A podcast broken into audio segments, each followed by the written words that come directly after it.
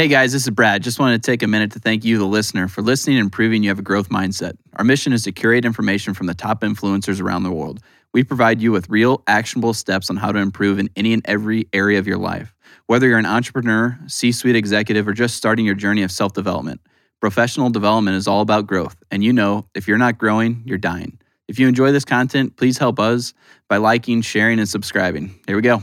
Hey guys, welcome to the Professional Development Podcast. Got a super super awesome episode today. Uh, today's guest is a contributing editor to Men's Health magazine, a professor at UNLV. His works appeared in over 60 countries. He's been on the Joe Rogan podcast.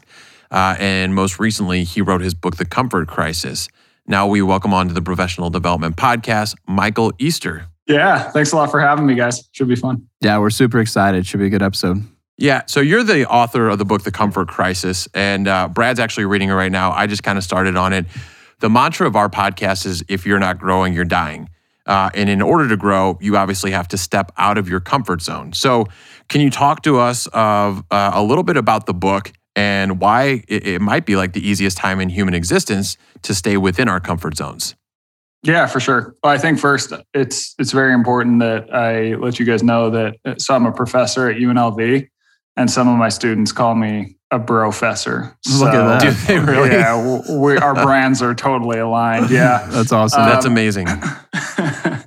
so yeah, the book is called The Comfort Crisis, and it is basically about how, you know, as the world has become a lot more comfortable, convenient, easier over time, that's affected our health and happiness in a lot of different ways. So you look at a lot of the most pressing problems that society is facing, everything from obesity, chronic disease, uh, depression, anxiety, lack of meaning, they can all be tied back to the fact that things are easier for us than ever in a lot of ways. I mean, I think the one that everyone sort of intuitively gets and thinks of initially is uh, the fact that we don't really have to move anymore to Yep. live, right? Life used to take effort. Um, but it goes way past that. It goes to our food system. Um, I was just even talking to someone about how we evolved in these environments of complete silence. And but silence seems to be somewhat uncomfortable for us. And so now this is why like people keep their tv on all day because we don't want to deal with that. We don't go outside as much. Being outside is really good for us. We don't take on um, hard challenges that sort of challenge not only just our body but even our mind and and spirit and and on and on and on. Um, so things have just really changed and the main change that's happened is we as a society as we advance we tend each advancement tends to um, catch on if it can make us more comfortable and that's had some repercussions For sure. So you were, and you were actually talking about that, um, how going outside is super important and how it has health benefits. So I was listening to the podcast that you were doing with Joe De Sena, I believe is his name. Yeah. A- And uh, you had talked about this three day, it's either the three day concept or the three day theory. And I'm actually reading the book, Breaking the Habit of Being Yourself. And so I'm into the stage where it talks about like we're mostly in these beta uh, brain waves, right? Where we're just like Mhm. analytical thinkers. And if you're in high beta, essentially it's where people get paralysis by analysis and it's where all these like fight or flight hormones kick in. And it's just bad for us to be in this at all states of the day. Uh, but you can get into what are alpha brain waves, um, where you know basically info is consolidated and it goes into your, you know, it goes into gray matter. You're probably going to be a lot better at this. Can you talk to us about the? Is it the three day theory or three day three concept? day three day effect Three day effect. Yeah. Can you talk to us about that? Yeah. So basically, what um, neuroscientists have found is that, and there's a there's a guy from the University of Utah who does a lot of work on this, and there's a girl who's in my book who I spent some time with who does a lot of work on this. Basically, so humans now spend like 95% of our time indoors. We know that being outside is good for us. And this is probably because these are the environments that we evolved in. And so they kind of speak to us. And now we live inside in these like, you know, walls and right angles and, and all these all these things. And we know that different doses of time outside is good. But the three day effect is sort of at the top of this concept called the nature pyramid. And it basically states that after you've been outdoors for more than three days, um, disconnected from electronics, if you're on your cell phone, this totally cancels this out. Yep. but basically, what happens is your brain starts to lapse into those alpha waves. Um, because to, to your point, in the modern world, we mostly ride these beta waves that are like, you know, kind of go, go, go. And by getting into alpha waves, these are the same waves they find in experienced meditators, and they're associated with um, more creativity, calmness, just general life satisfaction, just like a feeling of well being, and, and even kind of like a slowing down of time. Um, and I think people intuitively, you experience this when you go outside for extended stretches. It's like the the and I experienced this when I was up in Alaska, but it's like the first day or two, you're still like a little bit kind of, eh, you know, like, oh, did I leave the garage open? Yeah. Um, oh man, like yeah. I'm gonna have so many emails, and like you're just kind of, you know. But by day three, you're just like, oh, this is nice. Like you're kind of, it's like this Zen wavelength that people tend to find, and we don't really we don't really get opportunities to have that as often now. So this is why um, this concept called the nature pyramid says that you should spend at least three days in the back country once a year. That's awesome. And from from what I understand from from my research I've done on you, your your journey to get out of your comfort zone was when you were dealing with alcoholism and deciding to become sober. So you know, for a lot of our listeners, you know, one of our hosts, me myself, I'm sober. Another one has it just reached his one year milestone of sobriety mm-hmm. as well. And what would you say to those people who don't don't think they have that opportunity to to get out of the comfort zone? Because it is it's something like you said, you know, drinking a beer or having a having a glass of wine that gives people that comfort that they don't really realize, and then when they try and break through it, it's it's so hard. Yeah, I mean, I think I mean I can to speak for myself. Um, you know, I think it for me, it's a, and for a lot of people that have like a a problem where, you know, I didn't really have a choice of whether or not I was going to drink. Yeah, my favorite drink has always been the next one. Yeah, yeah. and when your favorite drink is the next one, you sometimes find yourself in quite a pickle. they don't life, run out, right? do they? Yeah. Um, so that becomes problematic. But like for me, drinking just was a really easy fix to all my problems, you know, whether that was like, um, it just made me feel more comfortable with myself, with whatever was going on. that first drink would always fix it. Now, the 17th drink, now that's what was causing all my problems, but I didn't see that, right? um, and I think you know I had uh, I had tried to quit uh, a lot of times and it just never took. But for one, for whatever reason, one morning I woke up and I could just kind of like it was kind of like a shift, and I could just kind of see you know if I kept drinking the way I did, um, I was definitely going to die early. Um, granted, that would be the more comfortable thing to do. That would be easier. Yeah. You know, drinking's pr- pretty easy. Um, or I could try and get sober. And this was kind of the uncomfortable path, you know, where humans hate change, especially when that change involves like, it's scary because, you know, you've kind of leaned into this thing your entire life and now you're going to have to just totally give up the thing that has has worked even though you can kind of see it's tearing your life apart um yep. but i chose that second path you know and I'm lucky that it took, you know, it's like still something I'm conscious of and have to be, you know, aware of. Um, but yeah, so for, I guess, someone in that position, you know, I kind of think about it as like, to det- like what helped me determine that I had a problem was, you know, back to the idea of what's your favorite drink. Mine was the next one, right? If you are the type of person where if you have one drink, you're not sure if you're actually going to have just one whenever you pick up that first drink, might be worth looking into. Yeah. Um, I think that people sometimes have to be have to hit some sort of point where things get really bad before they can change. Um, but I I will say that you know for me, after I got sober, like literally every single facet of my life improved. Yeah, it sucked going through that. And that's kind of the overall message of the book is there's a lot of things in life that um, are uncomfortable to go through. But on the other side of that is a lot of um, self improvement in a variety of ways.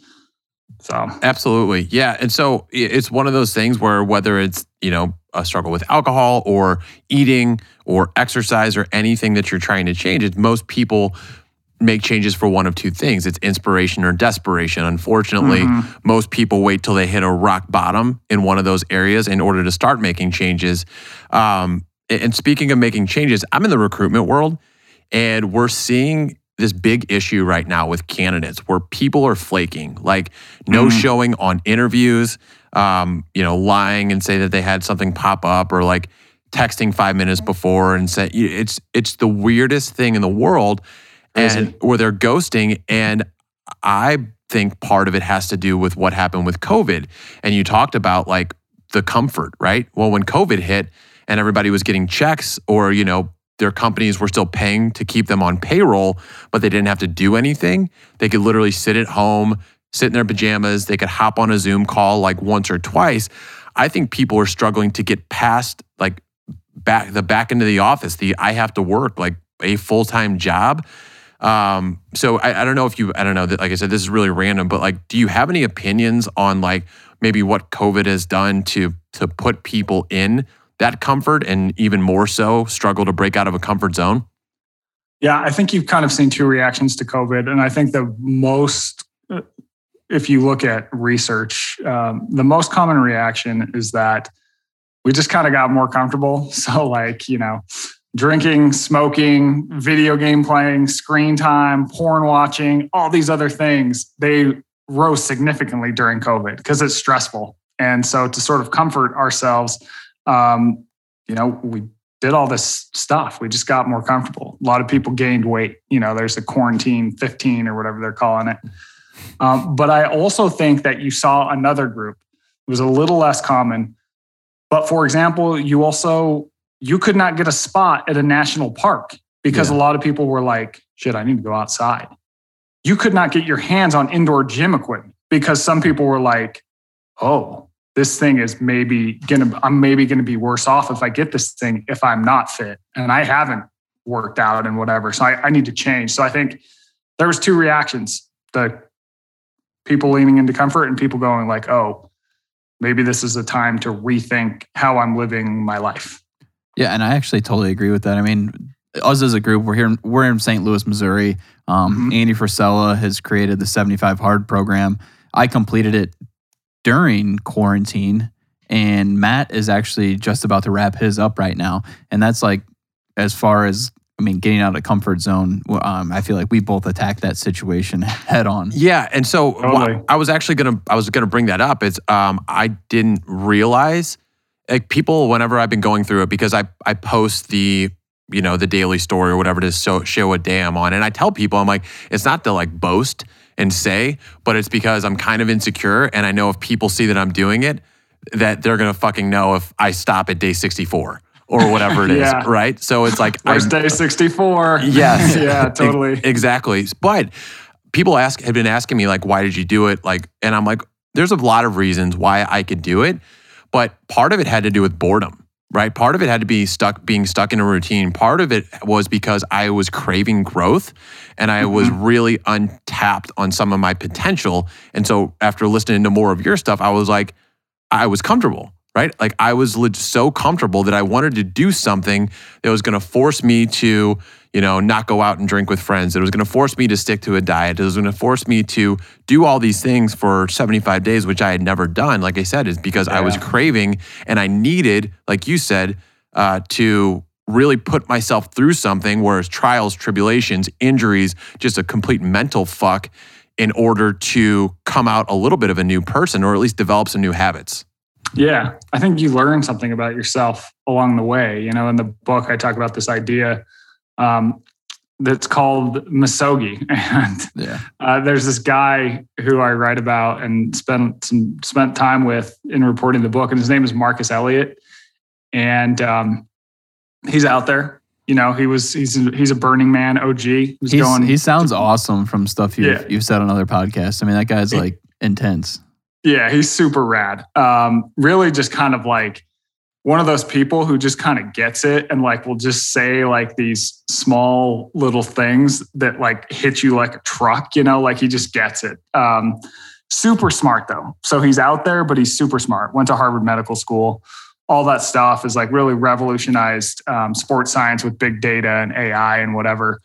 But like he understands that what improves people can't always be measured you know, like what improves your potential and performance. And so to get to that, he does this misogi thing where it's um, once a year, pick some really, really hard freaking task. And he, um, he defines hard by saying you should have a 50% chance at completing it, like true 50% shot if you execute perfectly.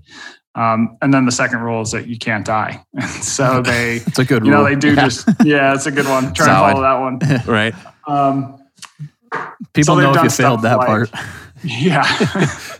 um, they've done stuff like, you know, carried a heavy boulder underwater for five miles, just like one person goes down, walks it, and then comes back up, and the next person goes. Um, crazy, like height, you know, they'll pick a mountain, the farthest mountain they can see, and try and get to the peak in a day. Um, but really, it's not a physical thing, though. Really, what they're trying to get at is these sort of psychological and even sort of spiritual layers you find when you put yourself in a position where you really have to sort of dig deep and find your shit and keep going, you know? Yep. Um, and we saw that, you know, you see when you look at like a lot of uh, mythology, like the work of Joseph Campbell and stuff on rites of passage, that humans used to do this stuff all the time. Yeah. You know, whether it was shown to us by our natural environment because, you know, on a hunt or having to migrate or whatever it might be, or whether we engineered it for young people, we'd learn something about ourselves and realize, you know, we had a lot more potential than we realized because you get put in a spot where you think you're going to quit, but somehow you keep going and you've gone past your edge and you can look back and say, well, you know, I thought my edge was there, but Yeah. I'm past it and I'm still going. And I think that gives you a, a new gear that um, you didn't realize was there. And then you can take that gear. You know, the point is not to do the thing and leave it there. The point is that now, when you go back into your normal life, you have this new gear that you can use in your work, in your relationships, in whatever the hell it might be. Right. Yeah. Now, was your trip to Alaska for hunting the caribou, was that your Misogi? Yeah, I think it kind of was. Um, and I've done um, I've done one, try to do one every year since. So my Alaska trip was 2019. It was like right before COVID in the fall. Um, I think it was, yeah. Um, I had to basically go because I, you know, I'd never really hunted. Um, I'd done some outdoor stuff, but like more than a month up there. I mean, that's Yeah, that's a intense, long time. Um, so yeah, it was, and like there definitely was times where I'm like, what the hell am I doing up here? Like this is crazy. I like I want to go home, you know, but I didn't by You couldn't, making right? that through that entire time. Didn't yeah, I did not. So it was like, you know, you come out and it's like, wow. I And didn't then- think, I wasn't sure if I could do that going in. So, what's uh, what's the next one we're all going to do together? Yeah. Ooh. Well, I think that um, you guys are in Missouri. Yeah, we. we Where do you can live? Okay, so Or we'll just I'm in walk Vegas. Oh, yeah, yeah, there you go. That's Missouri. I'm in Vegas and I hate water. Okay. Like I suck at swimming. So for me, I'm like, I should probably, if I'm scared of water, I should probably do a water Misogi next. Yeah. That's awesome. Yep. yeah. We'll So- figure something out. Yeah. So uh, yeah, we'll just get a verbal confirmation from you right now that all three of us, or maybe we'll grab the other guys. We'll do something. We're going to swim to like Catalina Island or something. We'll we'll I do. like it. Okay. Or Alcatraz. That would be a freaking great story. Go to San Francisco and swim from There you go. Alcatraz. Do people do people do that? I, I mean, mean, people- besides people- besides prisoners that Yeah. tried. Besides That'd be- convicts. That's a great. That's a great story. Yeah. Okay. We're down. We're gonna write it in. We'll we'll I like talk, it. we'll talk dates after this. So, um, a- another one on the Joe De Sena podcast. You talked about uh, there's somewhere between six and twelve percent of the world thinks the only six to twelve percent think the world is getting better, which is fucking nuts to think about. You know, because we've Yeah. got we've got all this. I mean, we're literally talking to you from across the country, right? Uh, yeah. and um and you talk about and it's a super interesting concept to me the the prevalence induced concept of change um, so I'll let you talk on that. Um, and could you just start to expand on that a little bit of what it is? Yeah. So here's how it started. There's these two Harvard psychologists, and they're at an airport and they're going to a conference and they're standing in line in TSA. and they noticed something funny, and that's that TSA uh, is really good at finding problems, and they're often wrong, right? So, like, how often have you gone through security and like they rip apart your pack, and what do they find? It's like Yeah. a bottle of water, or there's like, you know, just something stupid. Yeah. Um, and granted, like their job is to find problems and you want them to be better safe and sorry, but they also wondered, like, what if all of a sudden, like, people stopped forgetting the bottle of water in their backpack and like the scanners never went off? Like, they were just, all the problems went away. Yeah. What do you think they do? Do you think they would just let people sail on through? And being psychologists, they're like, I don't think they would. I think that because their job is to find problems, they would just start looking for problems. And, you know, let's just tear this apart because, well, maybe. And so they wanted to know like, does the human mind just search for problems when maybe problems don't exist? So, what they do is when they get back from this conference, they set up this study, and um, there's two different studies. In one of them, people were asked to look at 800 different faces and they were the point of the whole point of the study was to deem whether uh, the faces they saw were threatening or non-threatening right so they would be like you know, threatening and not threatening. Threatening not threatening. But after the 200th face they started showing the participants fewer and fewer threatening faces. In the other study it was really similar except this time it was with uh, ethical and unethical research proposals. So they'd read these proposals. Okay this is ethical. This one's unethical. Midway through, fewer unethical proposals. So you would think because these should be rather black and white, right? If you see a face and it is threatening to you, okay. If you have some like moral line that you've established that you think you have, you would think that, you know, they would see fewer threatening faces. They would have fewer, uh, they would report saying that few, uh, less and less of the research proposals were unethical. Well, that didn't happen. it turns out that people just kept the same ratio the entire time. So, what this tells us uh, is that the human mind is really good at seeing problems and it bases its problems on everything that's come before it. So, we don't really have an ability to see down the line in history and be like, oh man, 300 years ago, 400 years ago, 4,000 years ago, we had it really, really bad and hard. And I have it so good right now. What we do is we just pick out the problems in our life and compare everything. We're constantly comparison shopping to the last thing. And so when you put this in the grand context of, of history, of course we have it better now. Yeah. Like you said, we're zooming right now. Yeah. We're we're doing this in air conditioning. We're we're well fed. How many miles did you have to run for your food today? yeah. None, right? Exactly. Things are amazing. Um, but when you poll people, they think of they this kicks in this idea of prevalence induced concept change or uh, problem creep, as you can think of it. And we think, oh well, you know, I don't like the president right now, or I don't like this, or this thing is bad in my life. So yeah, the world is actually getting worse. It's only six to twelve percent of people actually think the world is getting better, which is insane. It it's so insane, and uh, it's interesting to me because it's it's such a double edged sword, right? Uh, because what, what, you, what you were talking about, people tend to get really used to their circumstances. Like as human beings, it it's it happens really fast. Whether it's you win the lottery or they've actually done studies on like amputees and like their level of happiness and stuff, like Mhm. X amount of time afterwards. So Yes. we tend to get used to our environment. So, like I said, it's a double edged sword in terms of it cre- it sparks innovation, right? Like you find the problem, what's the solution, and then Mhm. and then how do we get that to people? But on the other end, you know, you, people can get so fucking granular with it that they start to label things as microaggressions just so they can have an excuse to be offended, right? Yeah. Well, we start to become less satisfied with the same thing that used to satisfy us. So, to your point, you know, the message is not everything's perfect in the world. The world is 1000% perfect, no questions asked. Let's just sit back and relax.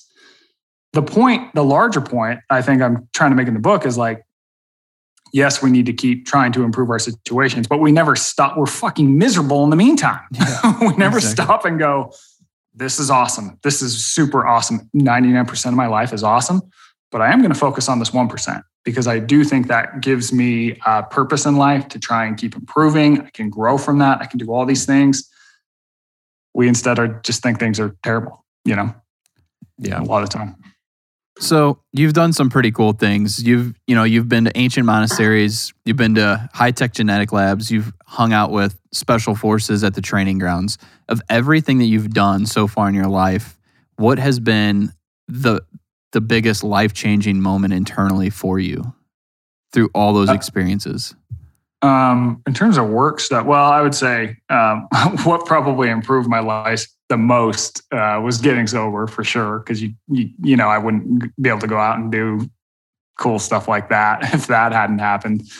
Um, but in terms of some of the work stuff, I mean, the time in Alaska was really, really profound. That changed my life. And one of the main things that it did was it really helped me see how good we have it today. You know, um, like I was telling someone the other day, I hate to fly. And on my first flight up to Alaska, we're in this big 747, like up to Anchorage. And I'm like, this sucks. Seat is too small. Coffee sucks. Bathroom is super cramped. Uh, plane's too hot. It's Everything. like once I spend time in Alaska and I'm starving the entire time, it's freezing cold the entire time. Everything takes effort. If I want to get water, I have to walk a mile down to the stream and then carry it all the way back up to camp. It's like when I get on the return flight home, all of a sudden I'm like, this plane is freaking amazing. I haven't I haven't sat in a soft chair for a month. I haven't had running water for a month. This coffee is warm. There is hot running water coming out of a faucet at 30,000 feet in the air. Like, this is amazing. Yeah. So I think it made me better um, appreciate everything that we have, that like whole, you know, full circle experience.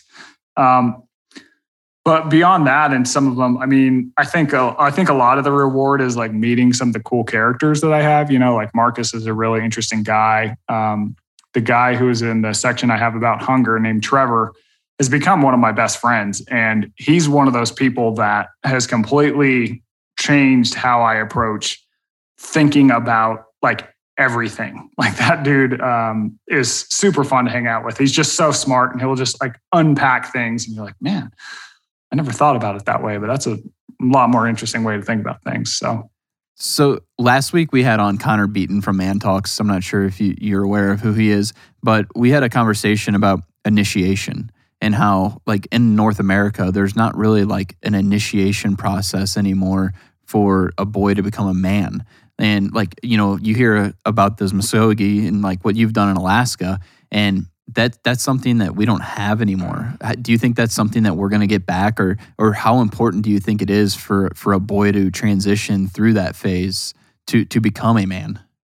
uh, I think it's super important. You look at a lot of the work by like Carl Jung going way back and like some of his predecessors. It's like we know we need these sort of rites that make us clearly understand that we, you know, we were at point A, but now we're at point B. And I think really the only place putting this at scale is probably the military because you take someone and then you put them through this trying middle ground, i.e., boot camp or hell week or whatever it is.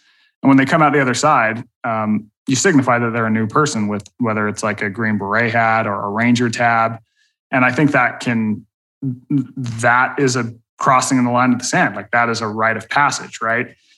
Now, the, the issue is with the military is that then we send them off to war, and that often comes with a lot of a lot of baggage. But I mean, when I was talking to Joe De Sena, it's like he pointed out that a lot of countries do a like a year in the military is mandatory. Like I lived in Bolivia for six months at the time, and every 18 year old has to do a year in the military. It's just that's just the way it is.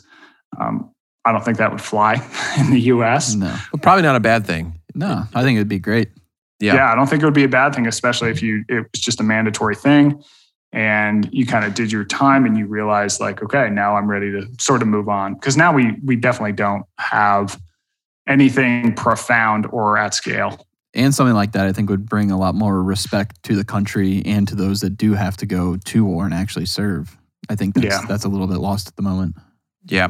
And, Yeah. and you talk about uh, again get back to the the Misogi um, and how when you were out hunting caribou for a month in freezing cold weather, how like when you were back on the plane, like everything like everything seemed great.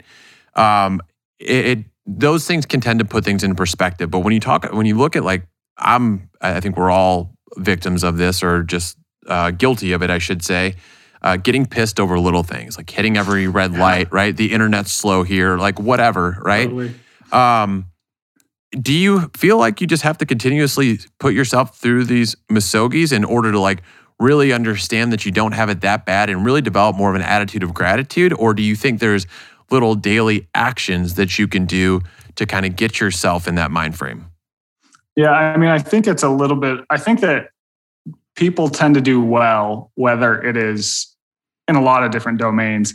If there's like kind of a daily check in or, you know, frequent weekly check ins, along with just some like big pushback every year, you know. So I think that's kind of why I like the idea of misogi It's like, I'm going to go out, I'm going to do something really hard that's going to like really push back at me. But on a daily basis, I should be trying to seek out ways to get at whatever I'm, whatever goal I'm going for. So when it comes to like that, that gratitude um, thing, you know, for me, it is doing, it is kind of like removal from these things, like doing a misogi, spending a lot more time outdoors. But even like weekly, I will go volunteer at this homeless shelter. That'll remind you how good you have it. That's the truth. right? Yeah. Yeah. Things like that that are sort of check-ins and, and helping people and just whatever you can find that gives you whatever it is you're seeking. You know, if it's the reminder of gratitude, something like that. I like that a lot. So we're winding down here a little bit, right? Mhm. So obviously we're the biggest podcast you've been on to date, Mhm. and we're Yeah. just Bigger- curious. Though, Bigger than the Joe Rogan Yeah. podcast, or it most likely better. Exponentially. Yeah. I mean, Yeah. exponentially. we haven't sold out to Spotify yet, but um, Yeah, and we don't take on Well, yeah. advertisements just because we don't, you know. I forgot we signed that NDA. Yeah, Never uh, mind. Okay. right. Um, no, but seriously though, um, you you got to be on the Joe Rogan show uh, like a month or two ago. What has that done for you? Just being on on a platform like that for for an hour and a half. Um, And how did that come about? question. Like, how did did how did Joe find you? Oh, um, so as part of, I mean, publisher, the publisher that I has has a publicist who kind of like helps with a lot of podcast stuff, and then um, Donnie, who I went hunting with, had been on um, Joe's show at some point. So I think that those two sort of, you know, Yeah, she she contacted them and was like, "Hey, yeah, Donnie, blah blah blah," and it just sort of worked out. Um, and the book, the topics in the book are just up his alley. Yeah. You Yeah. know, for sure. um, I think it. I think it helped with. Um, I mean, definitely helped sell some books. Yeah. Um, help with just, you know, some people like they could have read the book and been like, "Yeah, this is good. I liked it." But if they heard it was also on Rogan, they're like, "Oh, this book is way more like it." Just people Yes. just go, "Oh, okay, that, then it must be legitimate." Which we sometimes need that, you know. I mean, Yeah. like Credibility. I, I mean, I, yeah, I do the I do the same thing Yeah. when it comes to to books. You don't know like what um you know, you get what I'm trying to say. Yeah, So. I think I think that's helped. But I think like most important is that, you know, some people have found me through there who are really cool and picked up the book and it's helped their lives. Like, and I think that's like the big reward of writing a book like that. It, it, like this is, you know, initially I was kind of when you release a book into the world that you've been chipping away at um, for three years, you don't know how people are going to take it. And like, you know, some people are, some people are like, eh, I thought it was okay. But then sometimes you get messages that are like, hey, I'm a military vet with PTSD and I was overweight. And, you know, I read your book and I started doing a lot of the stuff in it and I feel a lot better and I'm down 20 pounds. And you just go, well, fuck, that three years was worth it for Yeah. that one message, you know? Yeah. So That's awesome. Yeah, it's cool. Yeah, that's incredible. Again, being able to change lives is, is pretty incredible. Um, yeah, I mean, I, I'm I'm excited to read the book for sure. Brad, do we have any other questions before we're going to get to? No, I mean, I think we we covered a lot of shit there. So, Okay, cool. So we'll get into the OnlyFans inquiry. Who we got, Brad? so this week we have a question from Jessica, and obviously we market the women just as much as the men on professional. So uh, she wants to know. She read your book, and she said if if you could pick two things from the book for people to implement in their life first, what would they be? Silence, a break from technology, nature, talk about death. What, what would the the two action items be that you would suggest for people? So I'll answer this at so if I'm thinking of like a grand scale of people, if they were like, you know, let's say let's say Joe Biden calls me up and he's like, "Hey, I'm passing some laws. What do people have to do?" Right. So we're putting Mhm. these at a grand scale. Yeah. Um, I would say re. Hmm. Yeah, this is tough. I mean, I I had other ideas that were going to go in the book, and they got cut because I didn't think there was or were as important. So this is tough. It's like choosing from uh, your children. What are your two favorite children? That's actually Um, interesting, though, that you have ones that didn't make the book that could possibly be your advice right now. Well, if they made the book, I thought they were most important. Okay. So I'm really kind of having to select between stuff in the book. I think that the idea of um, realizing your impermanence and thinking about death practice, I mean that that's a good, easy way to get pretty grateful, and it, I think it can change people's behavior in a really positive way. And that's you can do that before bed, right? Yeah. Um, So and so getting into that, and so just to to pause there because I haven't read the book, and that's something that is like I don't personally have. Like I, I guess I haven't thought about it, right? Like, and if I think Mhm. about death, it's like I just change the subject. Like my head. yeah. So so can you talk to me and then our, our listeners a little bit about why that piece is so important? Yeah, so um, I won't tell like the entire story, but Sure. after hunt after hunting, I started thinking about how we approach death in the U.S. and you know we really kind of ignore it um, and try and hide it. And this goes from our food system to our funeral system. So if you think about our food system, it's like meat just kind of shows up at the grocery store. It's packaged in a way that we're not reminded that it came from something living. Um, but through hunting, like you have this realization, or I did anyways, that um, in order for one thing to live on, another thing has to die, right? And you know, in the U.S., even with our funeral system, when someone dies, we make them look as alive as possible for like one final viewing, and then we put in the ground. And then, what's the advice? Oh, take your mind off it. Go do something. Take your mind off it. Don't think about it. You know. Um, now, this is very different than some cultures. So I traveled to Bhutan, and in Bhutan, they the people are instructed to think of their death anywhere from one to three times a day, and death is really woven into the society and its art um, and its cultural celebrations and in all these different ways. Now, Bhutan is one of the least developed nations on earth when you look at things like GDP, but it's also one of the happiest. They're consistently in the top 20 happiest countries on earth. Um, sometimes they're- take the top spot. And so in the US, we have this idea of like measuring what's going to make you happy. Oh, you get a good job, you make some money, you buy some shit. Stuff and Well, things. they don't. Yeah, they don't have any of that. Um, and so this idea of thinking about death um, being woven in, there's a lot of reasons why they score so happy. It's not only this, um, but I went and spoke to a Buddhist leader in the country, and he talked about you know when people think about death, their own death, even though it is very uncomfortable. It's like the most uncomfortable thing you could ever put in your mind, right? Um, it helps cut the BS from your life. It starts, it changes your behavior because all of a sudden you start asking questions like, okay, if I know this ride is going to end, I'm going to be more conscious and present of my behavior on this ride. You know, he said, he, he explained it like walking towards, a, like everyone's walking towards this cliff. Mhm. You are, I am, we all are right now. And this cliff is going to end. The cliff is death. Now, you can choose to just keep walking and not realize there's a cliff there, or you can be more conscious of the cliff. Because if you're conscious of the cliff, then you might say things differently to the person you're walking with. You might notice, you know, the beauty of the nature around the cliff. Like you're going to, you're going to, your behavior in your day to day life is going to change in such a way that tends to make people happier and help them make decisions that are going to that affect them more deeply. You don't get as caught up in this sort of mundane stuff that uh, we tend to get caught up in. I would say, so that's why it's uh, important. But in in terms of number two, I would say, you know what? Let's go with rucking. I would. I think that more people. So one of the reasons that our rates of chronic disease in the U.S. are so high is because we just don't uh, we don't hit the fitness markers we should, you know, and all the research suggests that improving your cardiovascular fitness and improving um, your strength levels is one of the easiest and best ways to fend off the diseases that kill us now heart disease, certain cancers, strokes. Um, even if you were in a car wreck, being fitter, you are less likely to die.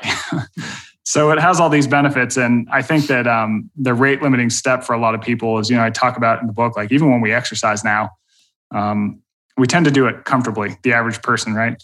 Air conditioned gym, I'm on an elliptical. Then I go to some machine and I do like the biceps curls on the machine and then I go home.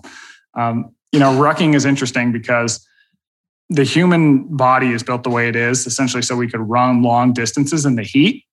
And after we would, after the, uh, we would use this to basically chase animals down, and the animal would eventually topple over from heat stroke. We'd spear it, then we'd have to carry it back home. So that's the second thing that we're built for. And uh, you know, I argue a lot of people still run, but not many people carry heavy stuff for a workout. No. But I argue it's even it's a lot better for us because you're still getting the cardiovascular benefit, um, but it's a lot safer. So running, just because of the way we live now, um, tends to injure a lot of people. The injury rate on running is relatively high, Mhm. um, and it also gives you an element of strength. It's sort of like cardio for people who hate running and lifting for people who hate the gym. So I just think it's a super accessible way for people to be more active, and we know that's super important. And it gets and it usually gets people outside, That's you know, awesome. and Yeah. we don't spend enough time outside. So you're hitting a lot of ducks. I like that a lot. Um, and Brad and I were actually talking about it that I think we're, as a podcast, going to try to get something at, like, I don't know if they've got like actual events that involve some sort of rucking, but we're going to try to get something going. Yeah, you should. Okay, so check out GoRuck. They do um, some challenge type things. There's anywhere from they have six hour events, 12 hour events, and 24 hour events um, that are team events. They're really cool because you know most most modern fitness events are kind of solo endeavors, and you're not forced to work as a team. So it's cool to do stuff with a bunch of people. Cool. Awesome. Love that. Well, we really appreciate our time with you today, Michael. I uh, really enjoyed the book. Um, looking forward to finishing it up. And thanks for coming on. Michael Easter, AKA the Professor. We appreciate you. yeah, thanks a lot, guys. That was fun. All right. Awesome. See ya.